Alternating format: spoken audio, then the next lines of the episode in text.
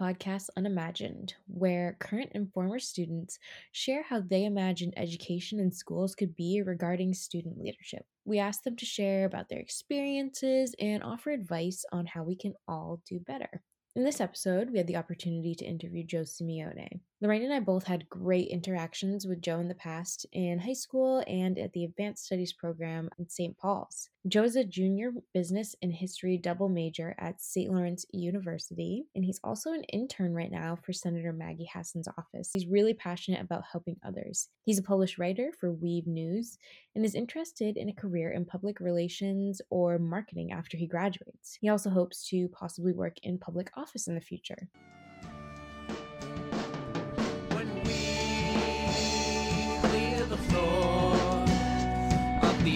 Obstacles. Imagine what they will do. I know you can imagine too. Joe, would you mind going over what your top five strengths are and if you think they ring true to how you act and what you do and how they apply to like your leadership styles? My top five, I'll just go in order from one to five. At number one, I had love. Two was spirituality. Three was judgment. Four was appreciation of beauty and excellence. And five was leadership. I'm not sure if I necessarily uh, thought when I was taking the quiz if I was going to have those in that order, but it was definitely interesting to see. I'm more of a personal, spiritual person. I'm not necessarily like a organized religion type of person. But I guess I never really put into perspective how much my spirituality and faith sort of guides me in a lot of things implicitly. And having, you know, spirituality at two with appreciation of beauty and excellence at four, those were things I definitely wasn't expecting, but it does kind of make sense. Love at number one, I, terms of my leadership style. I do try to just look out for the people in the group that I'm leading. Joe, you help lead my students through challenging issues and conversations. Growing up, I never really thought of myself as a leader, especially in, you know, elementary and middle school. That time of a lot of kids' lives is just an awful time in terms of just like you don't want to portray yourself as the leader because, you know, you may get kind of made fun of or things like that. But I think once I got into high school, just meeting different people that I hadn't grown up with since day one sort of just kind of opened my eyes to different experiences and allowed my inner personality to come out more. And I think through that allowed me to kind of just take on roles that allowed me to take a step further than I feel like I would have been more comfortable doing in the past. Probably the first time I ever had an experience of actually trying to be in a position to help guide people in a direction that would benefit them rather than just kind of being a follower. Uh, freshman advisory, that was my first time really making my impact on others in that type of way. Through that experience, you know, being able to work with two other really smart people, it opened my eyes of different ways that you can be a leader rather than just being the dominant voice in the group, being able to feed off of others' energies and be able to understand the people who you are leading is really important and understand the ways that they respond to different types of leadership. And I think in that freshman advisory group, I was that's where I learned those things. When you talk about developing those leadership skills in high school, I know I had an interaction with you. I could definitely tell that you're you are the leader in a crowd even if it's in your own way. So, what are some struggles you may have faced getting to that point of becoming your own natural leader? Yeah, I've always been a very uh, self-critical person of worried about what others think of me when I'm doing something that has always been my biggest challenge to this day of not wanting to come across as someone who's preaching to people. I've never wanted to come across as someone who feels like I know better than you. That definitely type of mentality is something I've always struggled with in what others think of me. And I think specifically during that time, my summer between junior and senior year was just a time where I felt a sense of confidence growing. And that really changed my outlook on that type of thinking of, you know, people always going to be, no matter what I do, people are always going to think certain things of me.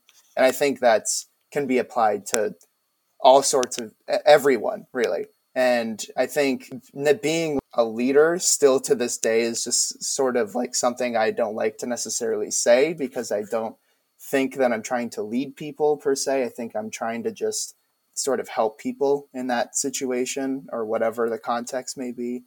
I want to ask you to reflect a little bit about how you really listen to others when and when there are stronger leaders present, you let them help you and guide you do you see that quality in other leaders that you've worked with or you see them in public office? Do you see that as a strong quality of an actual leader? Absolutely. I think the one criticism to that type of leadership style is it can lead to groupthink, not being able to stand firm on your own personal beliefs.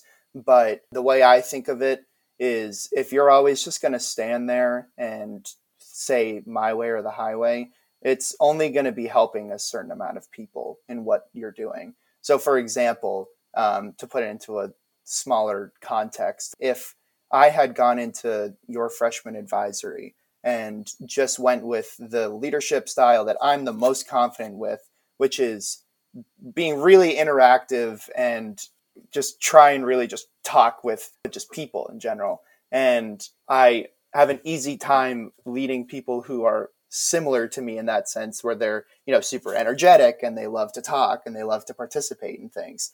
But then you know not all people are like that. People a lot of people prefer to be just sort of reserved and it's not because they're shy per se and even if they are shy it's just that's the way that they are. If i were to just go in only interacting with those energetic talkative kids then I wouldn't have been able to make as many connections. To come back to your question, being able to work with other people who can relate to the other people that I necessarily can't relate to on that type of personality level in terms of being more reserved because I am a more outgoing person. I, and I love to talk to people. And I know not everyone likes to do that for sure. Lorraine talked about a legacy. If you want to just describe for people who listen what that is about. I kind of just took the legacy on its face value of just like what the term legacy in a broader sense means to me and what type of legacy I would like to leave behind. And I take that with me now in the sense that legacy is so important in everything I do. The idea that we're only here for a certain amount of time as people and what you leave behind is almost more important than what you did when you were alive. And to speak on a more sort of deep sense, but I think that doing things that necessarily you weren't comfortable once doing is definitely really important. And I guess to give a more recent example, during this pandemic, especially during this last summer, during the whole uh, BLM protests and the things that happened across the country and across the world, really, with resparking the social justice movement for all people. I wanted to do something to not just march in the streets and protests, but to leave something to show that I'm trying to be a part of progress. And I joined a grassroots news organization called Weave News in when I was in my fall semester at St. Lawrence. And I decided to write about how professional athletes throughout the decades have been instrumental in being a part and sometimes even giving great leadership to social justice movements, and most recently being Black Lives Matter. I mentioned in this article about how athletes such as Colin Kaepernick, what he's done the past four to five years, and bringing awareness to police brutality against Black Americans has been so important. And that in itself is a legacy. He will be remembered more than most NFL athletes. And and there's a reason why. He was he great quarterback before he got sidelined. But the purpose of what he was doing was something greater than himself. I felt that writing about people like Colin Kaepernick, not as just athletes, but as people, and as people who have thoughts and feelings, and they're not just these superhumans that we all look up to uh, on the TV. Most of these athletes are athletes of color, and they can relate to these organizations and movements like Black Lives Matter. Their leadership in all sports officials need to take them more seriously, not just as products, but as human beings. Taylor, Joe started feeling this sort of movement in his senior year. I could tell at that point that he had something inside of him that he really wanted to capitalize on. He hadn't really figured out how to use the voice the way that he wanted to use the voice. I think the population that we were sort of circulating with wasn't really ready to take on what Joe was ready for. Seeing an article that he published about this idea really hit me as not not only is Joe showing extreme leadership by calling out and drawing our attention to it, but he's recognizing the incredible leadership skills in these athletes and what courage it must have taken for Kaepernick to do what he did amongst all of that adversity. Hearing you talk about it now, Joe, it just it really it gives me chills and makes me so excited for the future knowing that somebody like you is writing and sharing those viewpoints to maybe the people in our circulation who weren't ready to listen to it three years ago. So that's kind of where it came from, Taylor. And it's really exciting to see the growth that Joe's made in this idea that he had as a senior in high school. And now he published an article, which is just pretty awesome. Yeah, I mean, you have so many things that you're passionate about and that you seem to care about from the activism standpoint, the leadership, the athletics, just dealing with a lot of different things that you are fighting for and care about. A lot of students, I think, the reason that they have trouble stepping into leadership positions in high school and younger, or even older, is they can't really find something that has start a spark inside of them or that they care about. What would you say to students who are struggling to find something that they really care about, that they can become a leader through, that they want to exercise that muscle with? It's a very cliche answer, but really not just trying different things, but trying things that really horrify you. Because in my experience, trying things that scared me, those were the ones with the most impact. I was horrified to go to ASP. I was a junior in high school. It was the last summer of my high school life before it would be the summer going into when I would be going into college. And I had no want whatsoever to do it. I only applied because my parents are like, you know, you, you should at least apply and then we'll see what happens. And then I actually got in. It's five and a half week program. It's where you're living on that campus and you're taking a class and doing some recreationals with other kids around the state. I felt going in super alone and really scared, almost like practice for what it was like going to college that was horrifying. But when I got there, I not only just met different people, but I flourished as a person because I found a sense of confidence that I didn't have before. And I realized in that confidence that I need to stop selling myself short on so many different things. And I use ASP as an example here because I feel like there are so many things that people are horrified to do, whatever that may be when you're in high school or even middle school. You may be horrified to do those things, but a little part of you is thinking, well, I mean, that does seem pretty interesting. Even if there's that little part of you that's thinking, man, that would be kind of cool, but like think of like the social backlash or think of X, Y, and Z, things that could go against me. My advice would be to at least try that thing. And if you really hate it, then it's not for you. And then you move on to do the next thing. It's not just trying something new, but it's trying something that's scary. Is how you can develop and flourish. Joe, that leads me to ask you another question because I have heard that piece of advice from several of the student leaders that we've interviewed. How do teachers support students and create those opportunities to push students outside of what we're calling their comfort zone? Because you're right, that is where growth is really going to happen. But if I, as a teacher, don't know how to provide that to you, what can I do?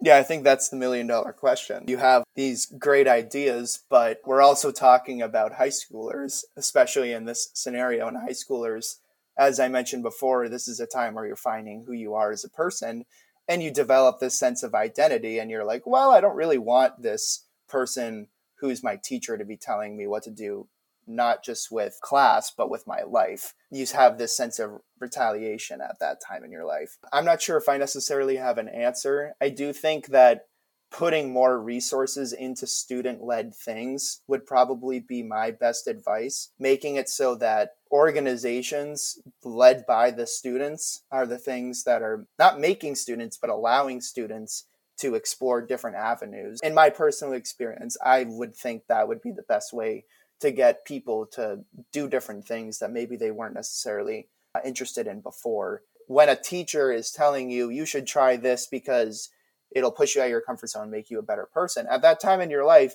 you kind of just want to naturally reject that. And it's not necessarily your fault. That's just kind of what happens. That may be different for other people, but I found that doing things that were collectively led by students and pushed by students that were positive had a deeper impact and easier to reach to all different students. It's things like this where I would advise at least that school boards would look at student led things more. Joe, do you think there are examples of student led things that you think could easily be added into schools? Absolutely. One of the first things is really pushed on you when you go to college, at least in my experience, is all sorts of different clubs are trying to attract you to do something.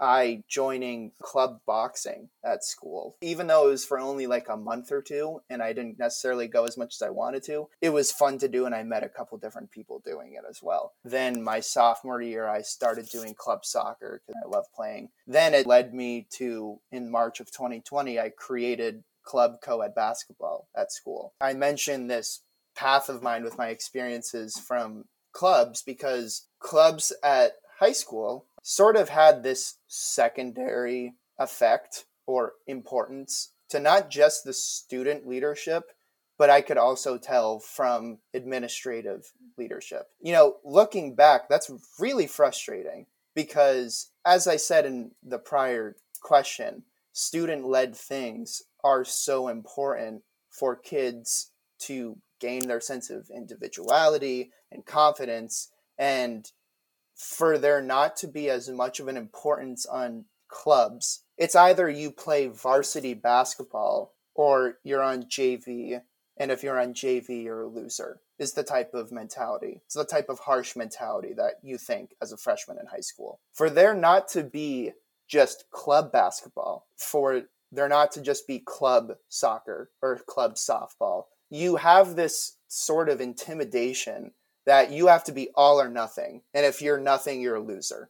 And that's the type of terrible, toxic mentality that is high school for a lot of people, for myself included, what I experienced as well. And that if there were not just to be clubs for just athletics, but more influence funding and more input on student led clubs, it would allow for people to be like, yeah, I'm going to be part of the school led newspaper. And it'll be something I can do just like once or twice a week. Maybe I'll be like, oh, I really like writing. Or it's like, eh, this kind of sucks. And I'll just join something else. That's the nice thing about college is that you can be like, well, I'm not really feeling going to club today. I, need, I'm going to do something else. And it's like, okay, who cares? But if you're like casually wanting to play basketball in high school, you either have to be in varsity or JV games and practices every single day or nothing. And what I wish would happen is that more clubs giving kids that age of t- a sense of freedom, you know, a sense of freedom and choice is really important. So, Joe, you hit on some really great topics, key things here. And I think you really made me think about that aspect of club, reducing the pressure and letting it be more flexible and not such a commitment because so many things are happening in a high schooler's life right now may not be the time that I an extreme commitment. If you just like playing basketball, not the best opportunity to build your confidence and build your community. So I really really appreciated that that idea. and if I can add to that, you mentioned how there's so much going on for kids in high school. It makes me reflect on this is sort of just a general critique of public education in a broader sense. The fact that you have to be at school at like 8.15 at the latest and you're there until 3 o'clock. And if you want to have a good resume to go to college, you need to be either in student leadership or you need to be in a sport. So uh, let me go through the schedule of my average senior year day.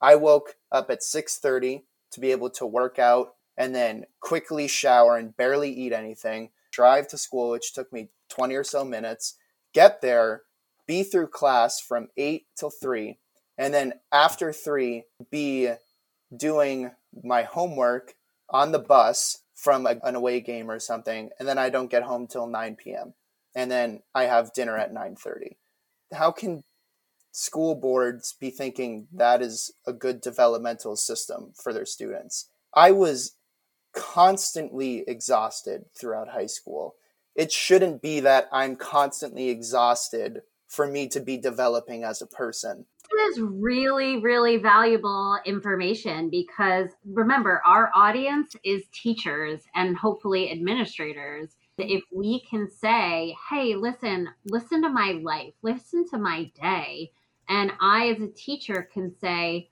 huh, so I'm assigning this because that's what we've always done. Do I really need to assign that homework? Is it busy work or is it really authentic work? And I don't know. Being a teacher, I don't know that there's a lot of teachers who do that reflection. It's just what I do. I'm Right. just going to keep doing it. And hearing from a student who says, is this really what you want me to be developing like because i i don't know that i can function and you're a motivated student you're a driven student not all of us have that all the time so how do we bring all students into that opportunity to flourish so not a rant no So Joe and I graduated the same year, and I think that we both probably had. I mean, just listening to you talk, I relate to everything you say. I think we probably had similar high school experiences. And when I was in high school, and I want to know, I want to hear your thoughts on this. Mhm. I felt like I had to be good at or try everything. I was doing varsity sport, robotics, and a club every single day of the week. It was actually exhausting. I think the students that believe that there are these expectations on them to be good at everything. Listening to you talk, I realized, okay, I am not the only one, and maybe this is really a problem for kids who want to be leaders. You have to know that you can't be good at everything.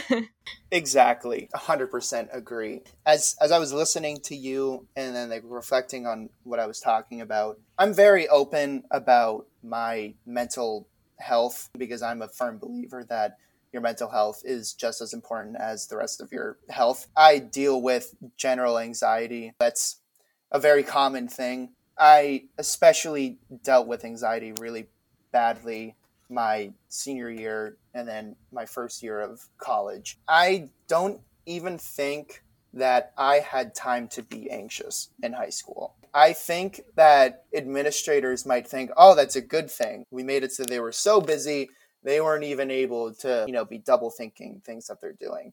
And that's just wrong. To have this sort of mentality where you make a kid who's 14, 14 till they're 18 be not influencing, but almost like you're forcing them to be doing a million different things while also having teachers assign a crap ton of homework, while also having to be getting to school before times that our biological clocks shouldn't even be awake at that point. The idea that putting so much pressure on kids as a peer leader, I would always try to speak to the freshmen as not kids, as people, because I wanted to level with them.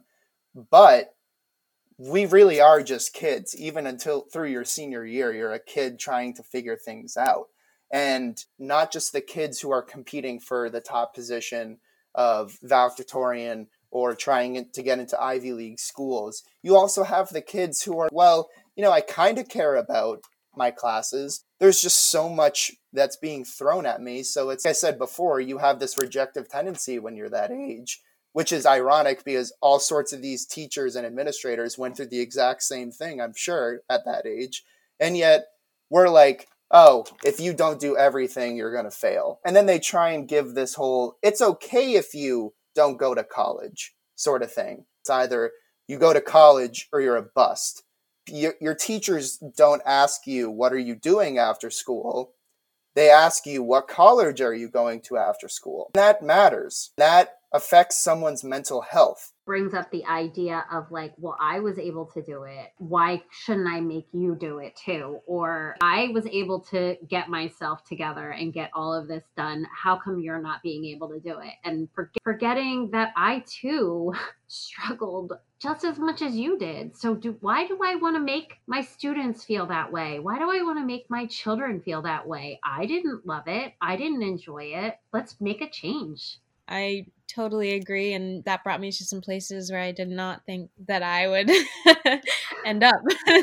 but again, I think we have to lift voices of students up because if we don't, we're making decisions without evaluating how it's going to impact those we are producing these goods for. You know, if we look at it as a business model, you're my consumer. Don't I want you to buy my products? Don't I want you to be happy with what we're doing? And yet, right. I don't want to ask you ever because if you tell me I'm not doing it right, I'm going to be upset. exactly.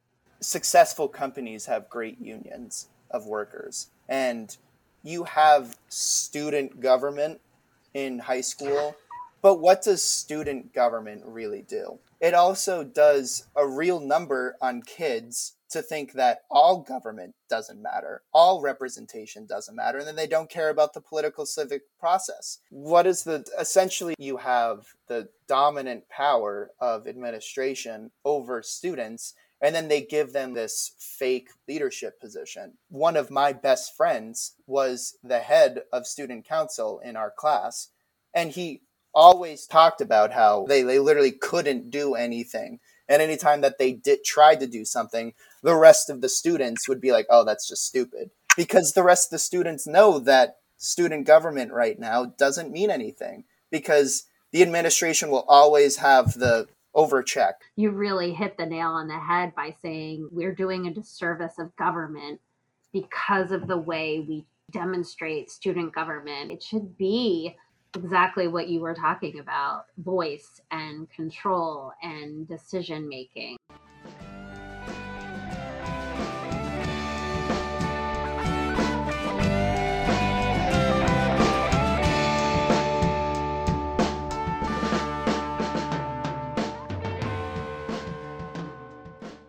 Thank you for listening to this episode of Unimagined. What I really liked about this one was Joe challenged me as a teacher and asked me to reflect on my own practices. He made me think about the fact that just because we've always done it that way doesn't mean we should continue to do so. What is something this interview brought up for you? Share the podcast, comment on issues you think we should ask students, or help us to connect to a student.